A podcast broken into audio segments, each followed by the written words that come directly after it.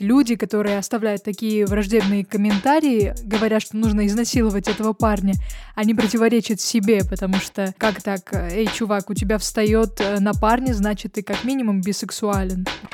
В 2018 году женщинам разрешили водить машины, только тогда. Но до сих пор в тюрьмах сидят женщины, которых осудили за вождение автомобиля много-много лет назад. Привет, мой дорогой слушатель. Это подкаст Queer News, где я, Рози Мадлен, автор и ведущая, рассказываю о самых последних и интригующих новостях ЛГБТК плюс сообщества с долей своего личного мнения и с каплей иронии. Благодарю телеграм-канал Gay News за то, что публикуют этот подкаст у себя. Спасибо. И благодарю тебя, мой слушатель, что ты со мной. Начали. Учащийся 11 класса одной из школ в Баку 23 ноября разместил на своей странице в Facebook запись, в которой пожаловался на травлю со стороны преподавателей и учеников из-за ориентации. По его словам, травля на него продолжается около трех лет. О своей бисексуальности он узнал, когда учился в восьмом классе. Под фотографиями, где парень наносит макияж, распространились комментарии с угрозами в стиле «поймай и изнасилуй его, где бы не увидел», пожаловался подросток. Директор школы опровергает буллинг и насилие в учебном заведении. Окончательное решение по этой ситуации пока не принято.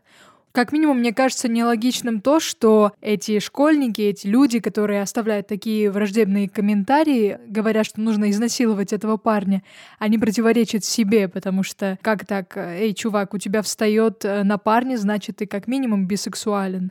И это их не смущает никак, то, что они сами себе противоречат. Хорошо, что подросток смог эту тему поднять так громко и осведомить СМИ. Надеюсь, что исход будет положительным. Интересная новость и даже неожиданная. Вообще, кстати, маленькое отступление. Если что, я армянка. И несколько лет назад только я узнала, что, оказывается, в 2003 году в Армении были узаконены однополые браки хотя поверить этому очень сложно. Так вот, новость. Комитет по равенству и недискриминации парламентской ассамблеи Совета Европы выразил обеспокоенность положением ЛГБТИ в Армении, Азербайджане и Грузии.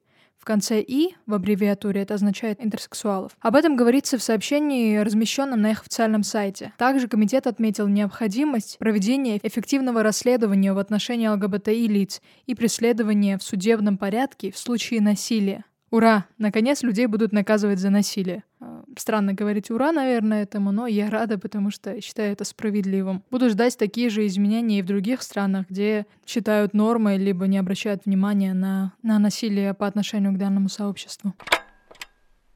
38-летний телеведущий Дмитрий Шупелов встревожен тем вниманием, которое общество направляет на поиски ЛГБТ-пропаганды. Также он посмотрел рекламу почтовой службы Норвегии. А, напомню, там мужчина, который влюбляется в Санта-Клауса. И сейчас процитирую то, что говорит Шипелов. «Я увидел, что люди очень возмущены, и удалил сторис. Позже я прочел, что этот ролик был приурочен к 50-летнему юбилею со дня дискриминации однополых отношений в Норвегии. Я понял, что нас и норвежцев разделяет те самые 50 лет, не меньше», — отметил Шипелов. «Видимо, придется ждать эти 50 лет». Это были новости из News, а теперь я озвучу новости из других источников. Сжигана через суд требует миллион за оскорбление и пропаганду ЛГБТ. Об этом подробнее можете почитать по ссылке в описании. Я не смогла найти информацию касательно высказываний Джигана. Нашла информацию, что он в своих клипах показывает намеки на квир-сообщество в позитивном ключе. Из-за этого означает, что пропагандирует. Еще в каких-то сторизах, э, оказывается, он оскорблял детей и подростков, свою целевую аудиторию, о чем я тоже ничего не знаю знала. Новость, которая мне нравится, а именно то, что Льюис Хэмилтон — это гонщик Формулы-1. В этот раз гонки проводили в Саудовской Аравии. И на пресс-конференции в четверг Хэмилтон объяснил, что предпочел бы не приезжать в такую страну. Но поскольку выбора у него не было, он считает себя обязанным говорить о местных проблемах. Цитирую его. «Я не могу назвать себя самым осведомленным человеком, и я не обладаю опытом жизни при режиме, в котором существуют определенные строгие правила. Комфортно ли мне здесь находиться? Я не скажу, что да но не мне решать, куда ехать на гонки. Мы должны кое-что изменить. Да, здесь, в 2018 году, женщинам разрешили водить машины. Только тогда. Но до сих пор в тюрьмах сидят женщины, которых осудили за вождение автомобиля много-много лет назад. Так что много еще предстоит изменить, и наш спорт должен делать больше для этого. Это очень смело с его стороны, высказать свое мнение, находясь в такой стране. Надеюсь, люди, борющиеся за права человека в этих странах, действительно получат поддержку благодаря Хэмилтону. Спасибо ему большое.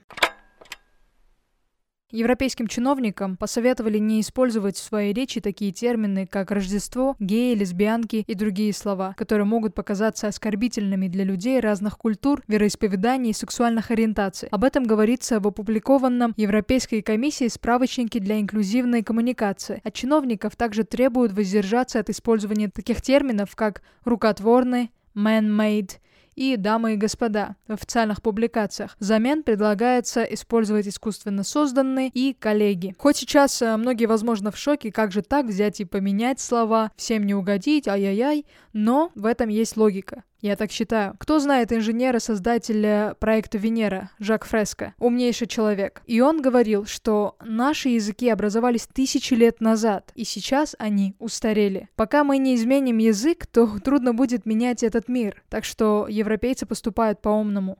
Сейчас будет трудно, однако в ближайшие десятилетия, когда вырастут новые поколения с новыми словами и правилами, то мир будет другим, более спокойным и наполненный любовью. Я в это верю.